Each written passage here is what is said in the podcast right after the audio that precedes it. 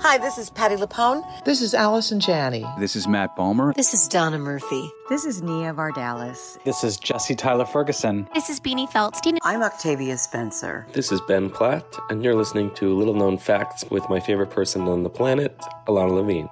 A-OK.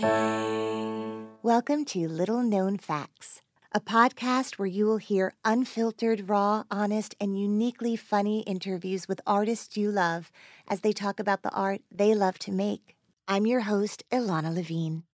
You know, some people enjoy composing their own music, chord by chord, and others are happiest when they come across that one perfect song. Work is not a lot different than that. Whether you prefer building your own workflow or using a pre-made template, with Monday dot com, you and the team can work in a way that's comfortable for everyone.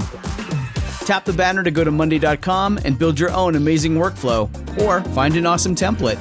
No judgment. Hey, I heard you needed inspiration. Here's Ilana and friends with some revelations. Little known fact of the day. Every little thing's gonna be A-OK.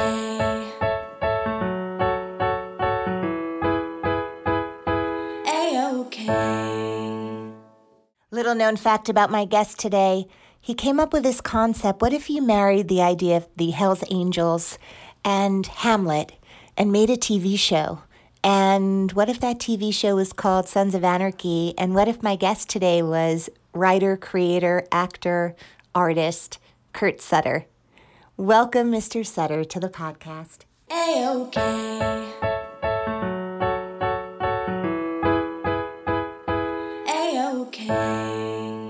Hey everyone, my guest today is the award-winning writer, producer, director, and actor, Kurt Sutter. Kurt began writing for television on F X's The Shield. Then in two thousand eight, Kurt created the critically acclaimed drama series Sons of Anarchy. Its seven-year run is the most successful episodic series in the history of F X. In two thousand fourteen, he followed up S O A with The Bastard Executioner, then co-created the next chapter of the Sun saga with the T V show Mayans M C. In two thousand fifteen, Sutter made his feature writing debut with Southpaw, starring Jake Gyllenhaal and directed by Antoine Fuqua. He writes comic books also. He has acted in many of the shows he's created and others, and he was also acting in the film Chaos Walk, if you want to see him most recently be brilliant on screen. He is married to the extraordinary actress Katey Sagal. He happens to be uh, one of the first people I met when I came to New York and started my life as an actress. Um, and I'm just so unbelievably happy to welcome Kurt Sutter, my old friend, to the podcast today. Hey, Kurt. Hi. Hi. So here's a little known fact, listeners. If you love Kurt's shows as much as I do, you will know that there's a, a character named Chucky who uh, actually has been on both series, crossover spectacular. Michael Ornstein is the actor who plays that part brilliantly. And Michael and I, in, in another lifetime, lived together in an apartment. And he and Kurt Sutter, as you know, if you read anything about either of them, are old, old friends. And so when I say I'm happy to see you, I think of Kurt occasionally sleeping over um, in our Upper West Side apartment and waking up and being so happy you were there, because this is going to shock people. What you don't know about Kurt Sutter, maybe from his writing, or maybe you do, he's the nicest person on the planet and the sweetest person. And I got to see him under a blanket, maybe made him some toast. And um, it's one of the happiest times of my life. And you were part of it. So that's, that's it. That's so our episode. That's so sweet. It's uh, she told him that it's. I was sleeping over, usually probably because I passed out because I was too drunk to walk home. That may be very possible. You were, um, um, you know, you and Michael had, had met how in acting class? In Catherine Gately's class, yeah, and uh, uh, both uh, uh, both Jersey boys, both uh, former Rutgers students, and mm. uh, and and Michael and I. Uh, We we just connected right away. Um, I was, uh, I mean, Michael's, and, and you and Michael are a few years younger than me, and but Michael, you know, has that infectious, and to this day still has it, that infectious enthusiasm for art and passion. And, you know, I was a kid who loved what I was doing, but didn't come from that. So never felt compelled to or okay to have that kind of passion and enthusiasm. And I was just drawn to Michael because he he lived that. And there was something about that that was so uh, magical to me. Uh, and w- he became, you know, the guy, you know, we, we were fairly inseparable for a few years there. Um, and uh, uh, uh, and did, you know, a lot of a lot of drinking and uh, uh, a lot yeah, of. Yeah, I think you know, that's why I moved out. Yeah. So you could, so you could move in. Because uh, I was trying to go to college. I am, by the way, I am, by the way, twenty-eight years sober now. Just, just for the record. Totally. Uh, I know. But, well, that's uh, no small thing, my friend. No, I know, I know. But, uh, but yeah, we had, I, you know, it was amazing, right? It was like, you know, we were young artists, and and I adored you. You were. Uh, uh, you too, you know, were incredibly talented, and and uh, and you and Michael were like this magical, like you were this magical couple to me. And I re- I remember that apartment, and it it was at the time, I think I was I was living um, with uh, I was living in a sharing a railroad apartment in Hell's Kitchen that I think had one fucking window. Uh, that I had no access to. So, and I just remember that apartment had so much light. And I, I remember being in that apartment going, wow, there's actually fucking sun. Oh, am I allowed to curse on this? Yes, I hope uh, so. Oh, okay. There was actually sun in, in New York City. I know. Uh, and uh, I don't think I've ever just... lived in as nice an apartment from the day I moved out of that apartment. Let's be honest, really very few people will ever live in an apartment that nice. But but I do, I think about that time, and I'm gonna just like, here's what comes to mind.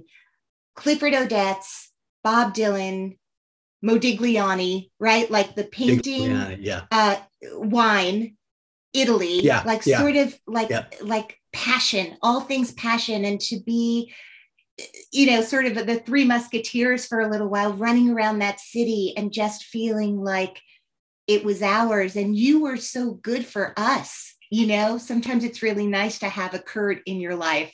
Um, and I think a lot of people still feel that way. And since then, you know, it's funny, we we went our separate ways for a while. Um, yeah. Michael and I reconnected when his mother died. You know, it's funny, these moments in your life where even though you move in right. different directions, and and from that moment on, he sort of shared with me what you'd been doing, because I wouldn't necessarily turn on S O A as a show for me. Um, right, right. Thinking it was about one thing. And then of course, being astonished at the kind of emotional, familial aspects of that show, which were just as powerful, or, or the centerpiece of, of tattoos and bikers yeah. and violence and all this other stuff that's very sexy and dramatic. Um, Mm-hmm. But I thought, of course, like Kurt brings this um, incredible depth to something that could be superficial, or an idea of something, right? Like an mm-hmm. idea of, of bad guys, but like the complexity of all of the characters and the love that drove that show. Um, it also made you incredibly successful in the world of, mm-hmm. of television. And so when I knew you, you were acting and and teaching. You were teaching acting, or, or moving into the space mm-hmm. of teaching acting. Um, you're also married to, I think, one of the most extraordinary actors of our generation. Um, and I and I guess, let me start with this. You were single when I met you. How did you meet the extraordinary Katey Sagal and end up together for a um, long time now? A long time. Yeah. I'm just thinking, I think the last time I saw you was when you were out here, you and Cynthia were out here doing Robert Altman's show. Yeah. That's ten or eighty-eight. Yep. ten or eighty-eight. And uh, I, uh, and that, oh, that was before. And then I, I was out here as an actor for a while. Uh, couldn't really get any traction. Went back to New York and started working with uh, Michael and I's mentor, um, Catherine Gately, and I was uh, to to to teach um, uh, the Meisner technique, and trained with her for two years. And then Catherine got offered a master teaching position at Northern Illinois University. And she basically did for me what Bill Esper did for her. And she took me with her, and I got my, my M F A, but really focused more on teaching and directing uh, within the performance curriculum. Like, my degree is in acting, but it's, uh, I was able to really uh, work on teaching and directing. And that was my plan, was to teach in academia uh, and direct theater. And it was in grad school that I really dove into, well, here's the truth, as artsy as this sounds, it was the first time I, like when I was an actor, I, and I think it was one of the things that attracted Michael to me, was that I was very blue collar, I was very working class. I, you know, I always had two jobs. I, you know, uh, as well as taking acting classes and trying to, you know, audition. So I never really had the time to uh, immerse myself in the dramatic literature I believe is required to be a well-trained actor. And uh, in grad school, I was able to do that. And I was exposed to the poetic realists for the first time, like Ibsen and, and Chekhov and, and Strindberg. And, and those guys sort of lit my fire. And, uh, and that's really when I began uh, leaning into the writing. And, and by the time I got my degree, um, you know, academia is, is amazing, but it's also highly competitive. And, and a very small and tight community. And I realized that I, if I wanted to do that, chances are I was going to have to either stay in DeKalb, Illinois, or go to some other very small, removed town uh, or community college. And I just wasn't ready to do that. Um, uh, and this is all getting to your question. And then, uh, uh, But in, in grad school, I had met um, Lori, who was my first wife. And I met Lori in grad school. She lived in L A. I came back to L A um, and uh, uh, I started um, leaning more into the writing. Um, that marriage didn't work out. Uh, we only were together for a year. But after that marriage, I really focused primarily on writing, where for two years straight, all I did was uh, between eight and, you know, not to sound, you know, uh, I mean, I would I would write between eight and twelve hours a day. Mm-hmm. And, uh, and and half the stuff I generated was crap, but I, I kept writing and I kept writing. And I had a couple scripts that got optioned, and uh, but nothing got made. And I had always loved T V. I'd always sort of, uh, uh, you know, I grew up, as you said, on a couch in front of a T V. We all and uh, and uh, so I I I w- I started exploring T V rather than just features. And I don't know, I there was something about that hour-long format that intuitively my storytelling sense just knew how to do. And uh, back then, you would write spec scripts of, of existing shows to get work. Uh, and I wrote a very dark episode of, of uh, uh, West Wing that got me the job on The Shield, right? And I had met Katey prior to getting that job. Uh, and I had met her in, uh, uh, in a twelve-step room. And, uh, but I didn't have a job. And I just didn't have the balls to engage her, or, or you know, because I felt, you know, I'm, uh, I'm, I'm living off of, you know, peanuts and and and trying to figure out if I'm going to have enough money to pay the rent. And after I got the job on The Shield, I felt that uh, at least I was employed, and. And and you'll you'll relate to this. It's that thing when somebody asks you what you do, and you can answer them in one sentence. Yeah, yeah. It's a and, good feeling. Uh, it's a good feeling. And yeah. I was able to do that. And then I had, uh, um, and, and that's, once that had happened, uh, I, uh, uh, we had chatted and we had gone out and, uh, uh, she, we, our first date, we went out for coffee, uh, and she, uh, she took her sponsor along with her because, uh, as she will admit that in the past, she, uh, she doesn't have the greatest picker, as she would uh-huh. say. So uh-huh. she took her sponsor along to make sure that like, I wasn't like a complete train wreck. And at some point, I guess in the date, the, um, you know, Marjorie gave her the thumbs up and, um, and, and left. And then we, uh, um, so, uh, that's when, uh, you know, I met her prior to like getting a real job. And, uh, uh, and then, uh, we, uh, you know, we dated for a long time, uh, before I even met the kids because, you know, uh, she was very protective of her kids. So we were together, uh, uh, I don't know, at least, it's more than at least six months before I even met them. And, um, and they had a sense of us dating and, uh, um, and then, uh, uh, after a year, I moved in with them to, as a sort of trial run, because I had never obviously, you know, had kids, nor did I ever think I really wanted kids. And, um, uh, so it was sort of like an, an experiment to make sure, you know, there was no body count. Uh, and, uh, um, uh, and then once that went okay, we, uh, uh, uh, we got married, you know, which I think was in, oh God, I'm so two thousand four, maybe. Yeah, we'll take yeah, it. We'll take it. I want to go back for a second. So first of all, I'm really glad you guys met.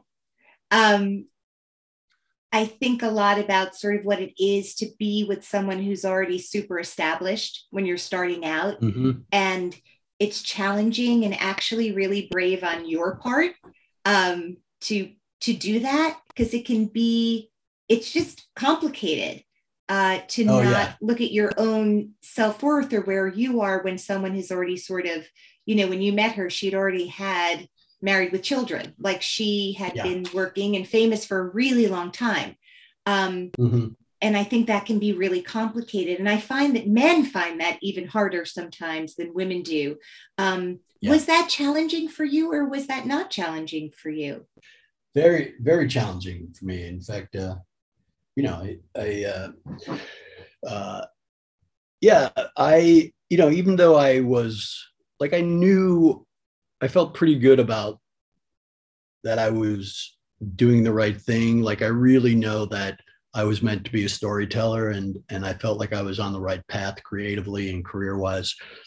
Um, you know, it's very, uh, and it'll still happen, you know, like obviously she's much more recognizable than I am. And, and, uh, and there's something that happens when people see someone um, that they, that's, you know, the, the fame aspect, but it's also a sense of like them thinking or feeling like they know you, right? That when you focus on it, and I, and I will do the same too. If I see somebody whom I admire or am uh, a fan of, like mm-hmm. you focus on them and everyone else in the vicinity disappears.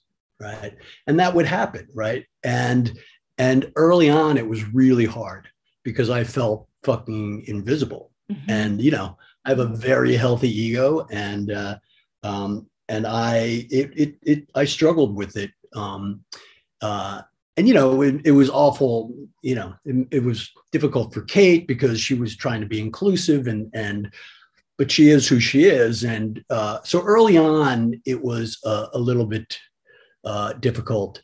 By the time Sons came along and I brought her into that show and, you know, the balance in terms of our financial contributions had balanced out, you know, things had gotten a little bit more equal in terms of uh, um, uh, finances and, and, and career, that, you know, it was much easier for me to, to take that hit the same way it is now when it happens. Mm-hmm. You know what I mean? Like I will, I understand it and I can, you know, uh, uh, and I can step back and let it happen without it impacting me. Um, and, uh, but you're right. Early on, it was very, uh, it was, it was very difficult because I felt, you know, I'm sure it's, uh, uh, and I understand that I, be- I believe you're right. It's much more difficult probably for men Uh, to feel uh, that sense of of inferiority, you know, um, uh, to that degree and that level. So yeah, it was it, w- it was challenging at first. Was it a big discussion between the two of you about whether you should do a show together?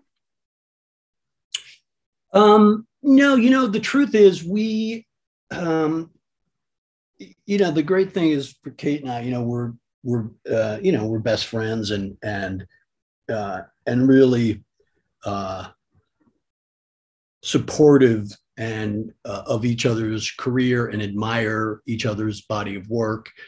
And we had, you know, we wanted to work together and, um, I actually, uh, she did a, she had a small role on, uh, uh, uh on The Shield, and which I got to write, uh, write for her on that, uh, you know, a few scenes. And uh, and when I created Sons, I knew the matriarch, uh, you know, that was part of the deal. Uh, like when I came in, that uh, that I wanted Katey for that role, and uh, and F X was wholly supportive of that. Uh, uh, in fact, early on, my notion for that character was more that she was, um, uh, that she was more like um, uh, the, uh, um, I forget the character's name, this, the soprano matriarch, Tony's mom, like where she was sort of more in the background, right? You know, emotionally pulling strings. And it was really Landgraf who said, you know, like, you know, because at that point, you know, I, I had pitched the whole, Uh, uh, Hamlet uh, uh, archetype. And he was the one that was like, no, it really needs to be about that trilogy, and uh, and want and and really felt like she should be that sort of um, uh, secondary character. Like it should be her, Jax, and and and, and uh, I mean Jax, her, and Clay, and uh, uh, But uh, yeah, we wanted to work. We wanted to find something to, to, to do together, and uh, you know, and it was exciting. And that too, you know, that too had its bumps early on. One, you know, one or two, just one or two, one or two. I, yeah, you know, yeah. Like, million. Like you know, after dinner, her coming downstairs, like you know, wondering why she's not in the episode more, you know, and uh, and we realized. We literally had to go to therapy for it because it's like she had to, uh, you know, she could come to me creatively, uh, but any bitching and moaning about the show, she had to take somewhere else. Right. And, uh, and, uh, and the same thing with me. I could talk to her creatively, but any bitching and moaning I had about the actress, I had to take to somebody else. Exactly. Exactly. Well, can we talk a little bit about the Ron? I mean, the, the, the casting of that show. Obviously, you knew Katey Sagal because she lived in your house. Um, yeah. Michael Ornstein, you were able to, Michael Morisi Ornstein, you were able to bring on, uh, which is such a great thing. And I just want to talk about loyalty. And it's such a beautiful thing when people don't just play lip service to something, but actually do it. Um, so kudos to you for not just getting Michael because he's amazing, but not everybody does that. So you did that. No, I love Michael. And we had, we had lost touch for a long time as well. And when I came back to teach in um, New York after being out here, we had reconnected and, and, uh, and we're hanging out a bit. And, uh, um, and then, uh, so we had, um, I don't know if he had come out to L A before that, but we, we had been in touch And I knew he had, uh, he was coming out for, I knew he would, would come out for pilot season when that used to happen. Yeah. And, uh, yeah. Uh, and I, there was this character that came up, uh, uh, the character Chucky. And, uh, um, and there was just something about the character. And, and because he was introduced through my character, um, there was a, you know, and there was a loyalty between the two of them. Uh, I just, you know, I thought about Michael, and uh, uh, and uh, he got him when he was out here. And but the amazing thing about Michael was that he turned what could have been a silly character, you know, who was a chronic masturbator. You know, it could have been a really goofy, uh, kind of a joke experience. Yeah, it could have been a joke, and yeah. Michael. But what Michael brings, which is that extraordinary vulnerability, right? Mm-hmm. That or that organic um, quality, where he just kind of broke your heart, and and I and I love that. And ultimately, the way I I write and the process of that show is there are a few characters that became. Even though they were not main characters, they became the um, linchpins of the emotional mythology, um, mm, like the yeah. character Unser and Chucky. Like they just became these emotional linchpins that when everything else unraveled, they were still there and to give you a hug. Yeah, you know? And, with their uh, trust. And Michael, I mean, he's so trusting. Yeah. And Michael um, was just that guy.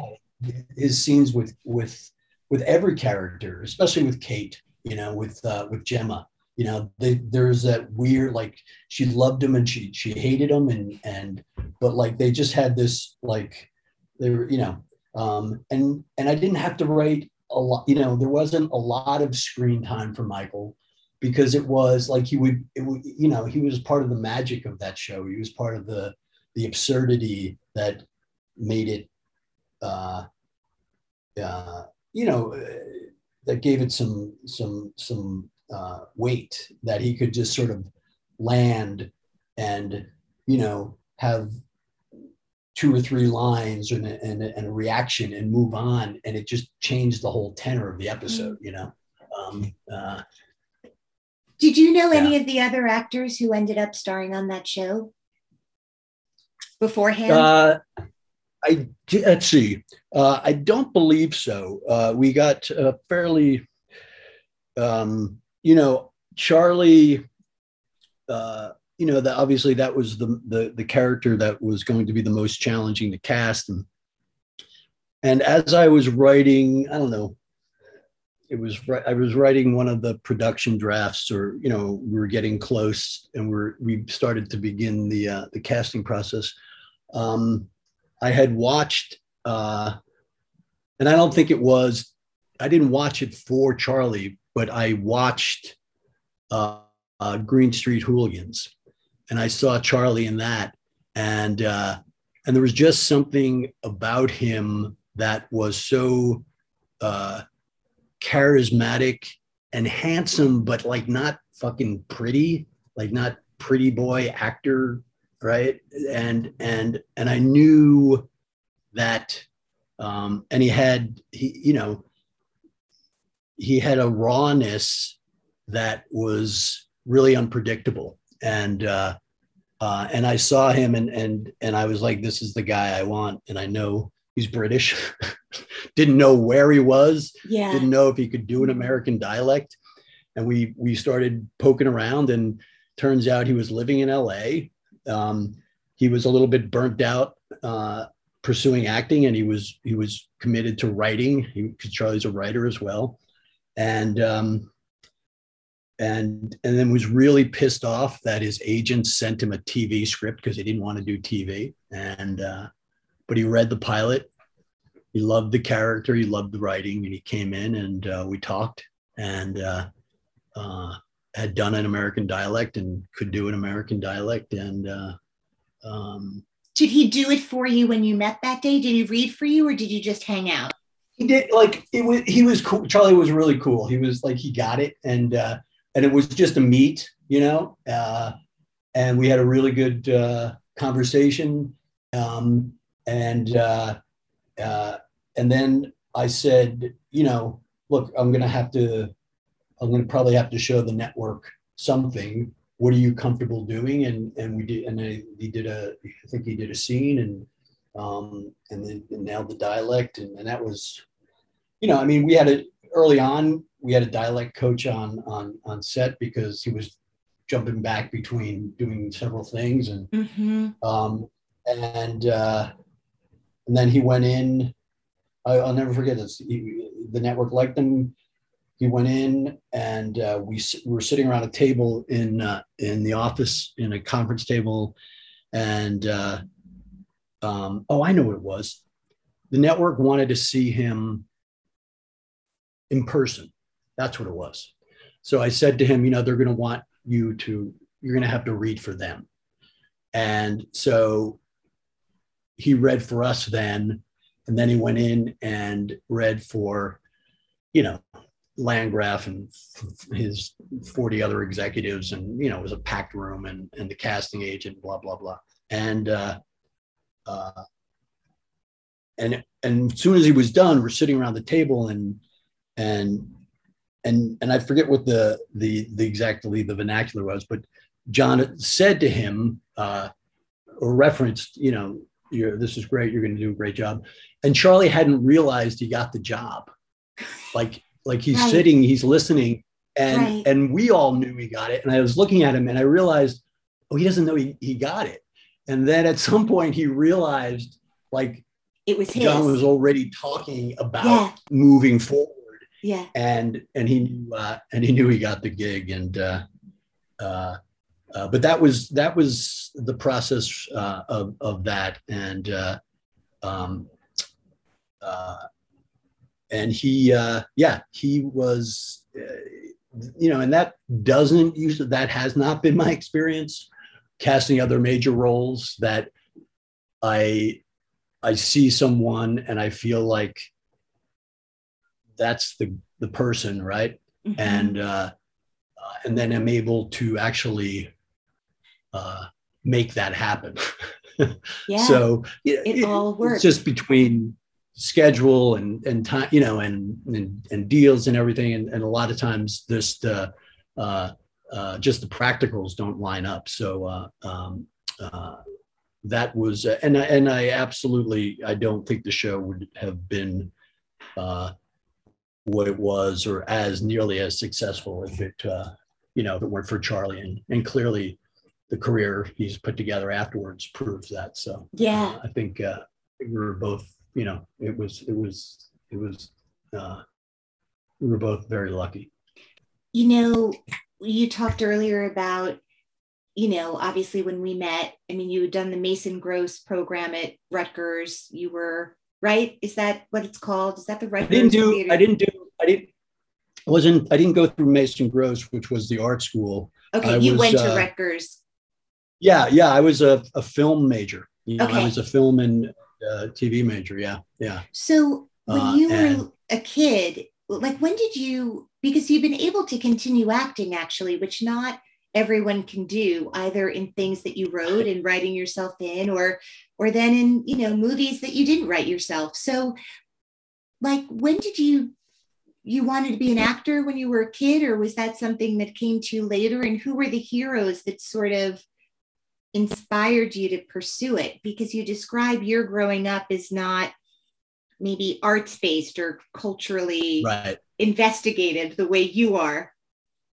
Right. No, it, it, it wasn't, it wasn't, uh, uh, uh, you know, it was, uh, it was just wasn't the experience of, of, of my parents and, and where they came from. And, uh, uh, you know, I was, I, uh, I started in high school, uh, doing play, you know, doing some plays and, uh, and, uh, you know, and, and enjoyed the, um, enjoyed the process, enjoyed the camaraderie. And then Uh, but I never thought like, oh, this is going to be what I do for a living. Uh, I, my, uh, ironically, my first, my plan was, um, I wanted to be a, a, a copywriter. I wanted to write, you know, work for an ad agency and be a creative in an ad agency, and, uh, uh, and, and was sort of heading in that direction, uh, in college. And then, do you think that's because end, we watch so much T V, and you'd be like, when E F Hutton speaks, like, you know, all those commercials that oh, are in your head? Yep. Okay. I uh, yeah, absolutely. I I I I grew up and uh, um, you know uh, with so like I watched way too much T V, you know, and I think we all did. You know, it was just it was just you know we were latchkey. It was just the babysitter, and yeah. Uh, um, But uh, yeah, and, and and I and I was I was sort of heading in that direction, and and again, that was not an easy career choice uh, either. You know, that almost you know was as difficult as as any of the other arts, and um, and then decided that I really wanted to give acting a try. Had had uh, uh, and auditioned for the graduate program at Rutgers, and um, we I got put on a waiting list. And and then I discovered that all the teachers that were teaching at Mason Gross taught privately in New York. So mm-hmm. that's when I decided that I I, uh, I moved to New York, and I started training, uh, you know, with um, Lloyd Williamson and, uh, and for movement, and Catherine for acting. I forget the the voice teacher I had, you know, and and basically uh, tapped into that conservatory program. Uh, uh, through, uh, in New York through, uh, through, uh, their private studios. And, uh, and did you have um, a million jobs to pay for stuff? How are you paying for all those classes? Or would you like clean the bathrooms and barter and? Um, you know, like, like most of us, I, uh, you know, I was working in restaurants. I worked at the Seaport. I was managing, a, uh, like a, uh, a gourmet coffee bean place. And then I, Uh, and then I was a waiter and a bartender, you know, all, all the stuff we do. Um, uh, but, you know, trying to uh, navigate uh, an acting career around all that, you know. Yeah. Uh, I think uh, I remember you were you were working on the Upper West Side. At one I was. Point, right? I, I loved it. I was working as a waitress. I tell my kids all the time, like, I was so happy. I was so happy bringing things to people that made them happy, and then coming home right. with like all that cash. And there was all this camaraderie because everybody who worked at Rupert's, it's called something else now, oh, that's right. on Columbus right, Avenue, right. Um, everyone was yeah. an artist. You know, the bartender yeah. was starting a band, and, and everyone else had some beautiful thing they were making. And then the break happened for me because like one of the waitresses ended up becoming an assistant casting director, maybe an assistant to the assistant casting director for a soap. And suddenly she could get all of us these under fives on soap operas. And that was a huge thing, you know, to have five oh, yeah. lines or less on all my children. I was like, if I do nothing else, I am Erica's nurse when she has a memory problem on, you know, Susan Lucci, like, you know, sort of goddess of, of soap opera stars. So anyway, yeah, it was, I loved it. And, um, and I would do it again.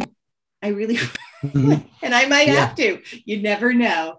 Um, never know. You never know. Sons of Anarchy, like, you know, I see you now and you are covered in ink. Um, I don't remember that uh, from years ago. Um, they're beautiful from what I can see, the sleeve that I can see on, on my computer screen. So yes. b- totally beautiful. And we'll we'll send photographs out into the world to accompany this podcast episode. Um, you have a story, if you've just sort of has described it as blue collar or working class, but but where did... And we'll move on because you've written a million things, but it's hard to deny that S O A was the, the launching pad for what's mm-hmm. become a brilliant career. Um, where did that idea even come from?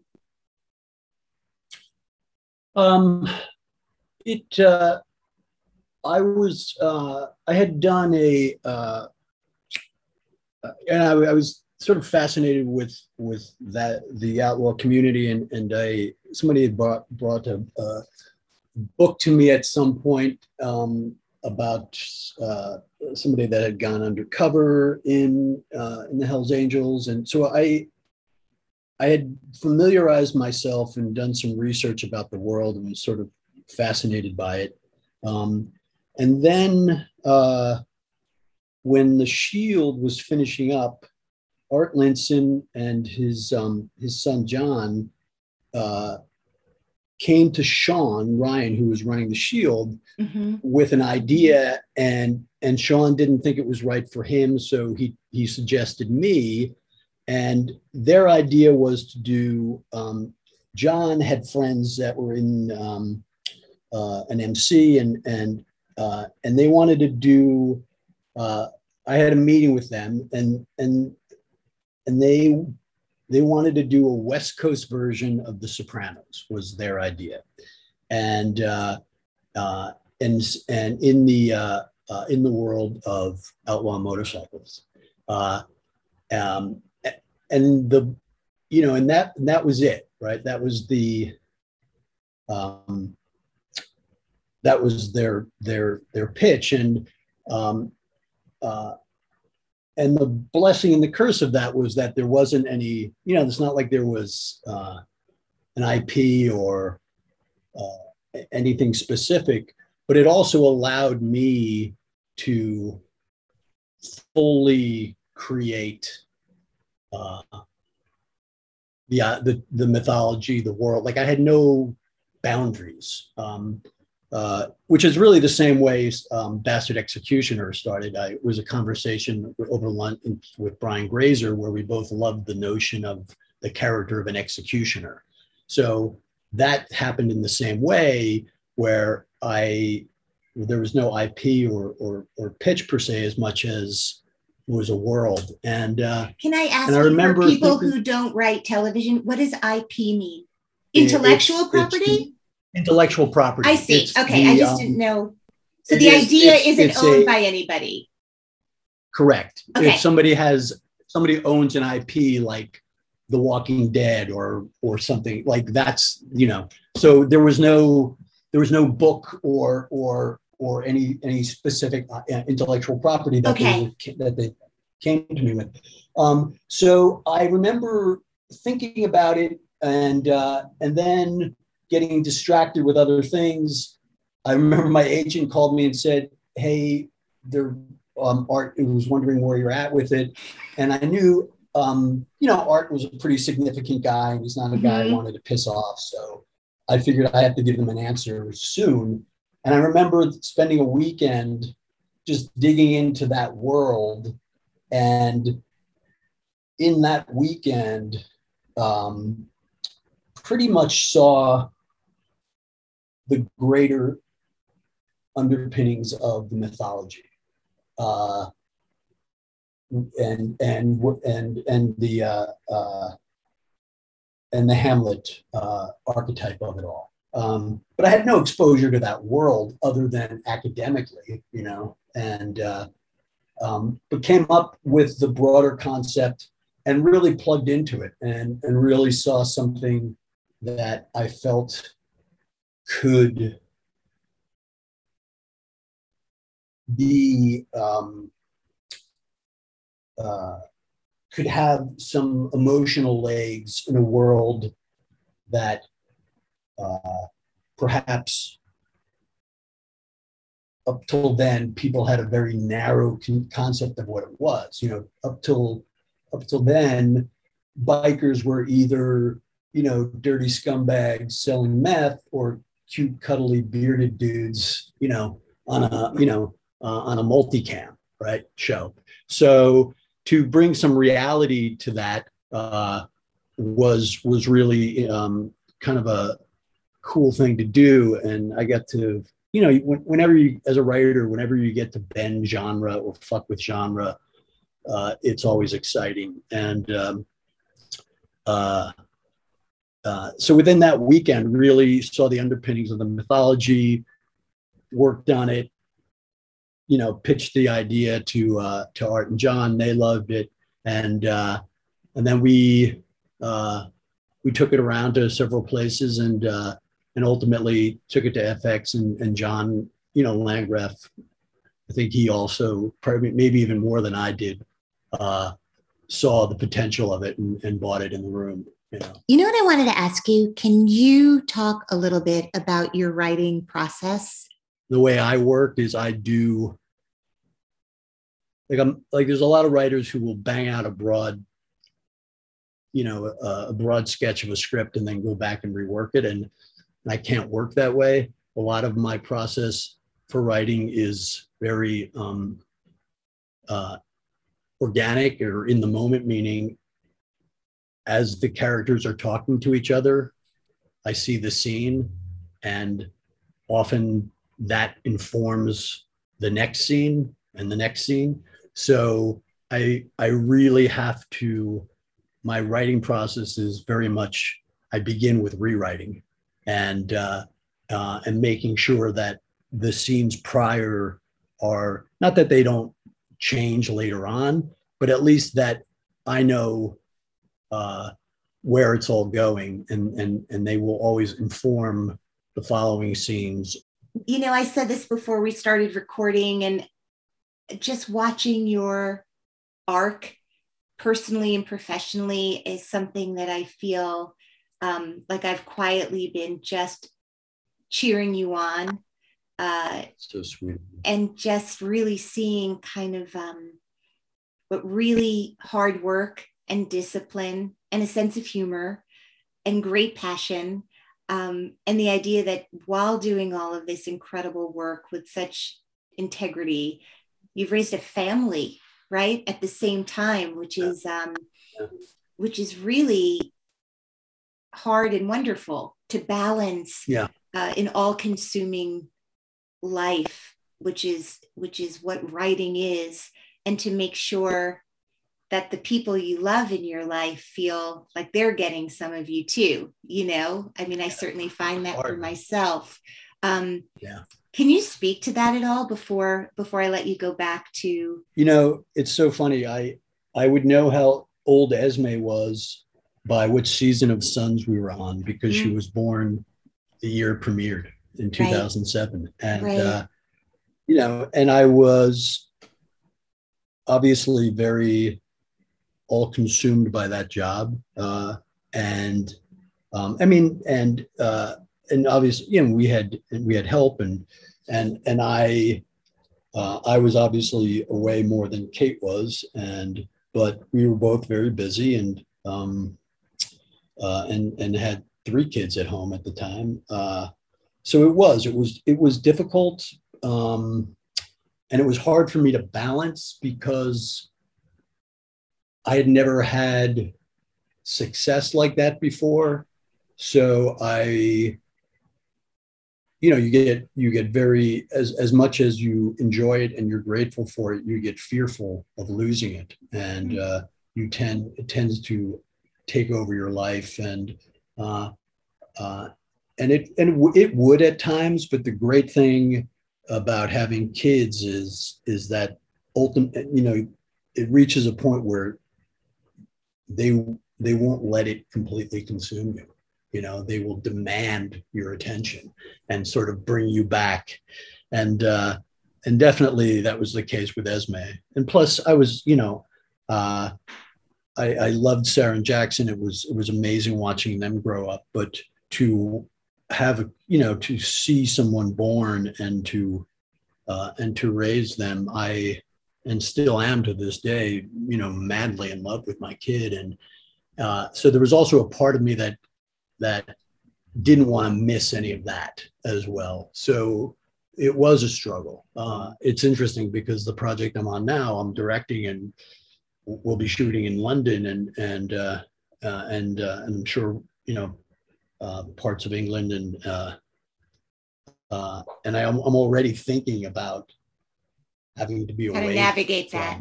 Yeah. Yeah. I mean, obviously she's a teenager now, so it's a different. No, know, she won't want, she'll be different. Really glad you're gone.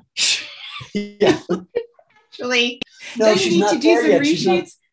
She's not, she, she's not there yet, which is fantastic. Yeah. You know, yeah, yeah. like, well, I shouldn't say that. Like, if I'm in the house, she's, she'll be like, I'm doing my own thing, Dad. I think it's just interesting finding balance, if there is such a thing, um, or, or including your children in the work. I mean, I, I hadn't realized that Kate's dad was a director and, and her mom had been a script supervisor, and she grew up on sets. Oh, right. I mean, it's, it's sort of, but I was yeah. also going to yeah. say that this year, you know, we're speaking in April of twenty twenty-one, this episode will live for a long time, and, and we won't be in this Corona moment that we've all been living in. Um, but I think we all kind of, the, the kind of upside was we got a free year with our kids in a way. Yeah. Um, yeah. And I will forever be grateful for that. And I know a lot of people feel that way. Although it was close quarters, yeah. it was also an extraordinary opportunity to be together again, and an extraordinary opportunity for me to catch up on so much content that you created in that sweet little head of yours. And um, uh, Blumhouse is calling me and saying that they need you to get back to work. So um, I'm going to let you go. Yeah. But before we go, tell me a little known fact about you that you can share. Oh, um, let's see. Um, um, another known fact is that my, if I could do uh, anything else, and I think about this all the time, like I love, uh, I love to write songs. I, I have a book full of lyrics um, that I would, uh, uh, like I would, I would, just love to like let everything go and and uh, uh, and uh, just like write write songs. Well, little known fact, your wife happens to be an extraordinary singer. You guys could do a little Lady Gaga, Bradley Cooper thing without the sad ending if you wanted. Um, the sunnier, the, the Disney version. Um, Kurt Sutter, thank you for the incredible, incredible storytelling that you have brought into all our lives. I love watching you become you. And uh, oh, it's really you. wild. It's so lovely to see you. It really is. I adore you. I love you. And and uh, uh, uh, and thank you. You're, you this has been, this was very, this is lovely and kind. And, and uh, I love and, you too. And, and, fun, really fun. Thank you. Yeah, I can't wait to see you in person again. And um, huge love, and uh, get back to work, friend. Thank you, darling.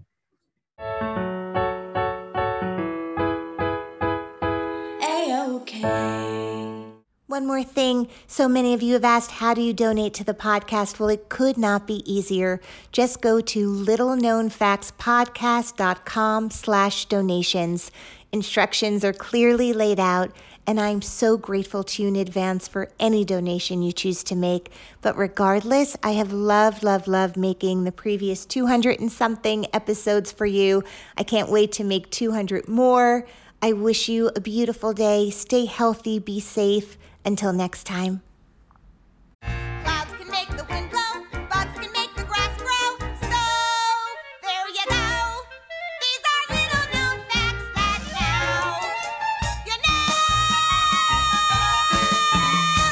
The episode was edited by Nicholas Klar. We recorded in New York City. And the Little Known Facts theme song was written and recorded by Georgia Famusa, with backups by Caleb Famusa. Our bodies come in different shapes and sizes, so doesn't it make sense that our weight loss plans should too? That's the beauty of Noom. They build a personal plan that factors in dietary restrictions, medical issues, and other personal needs, so your plan works for you. Noom doesn't restrict or shame when you want to treat yourself.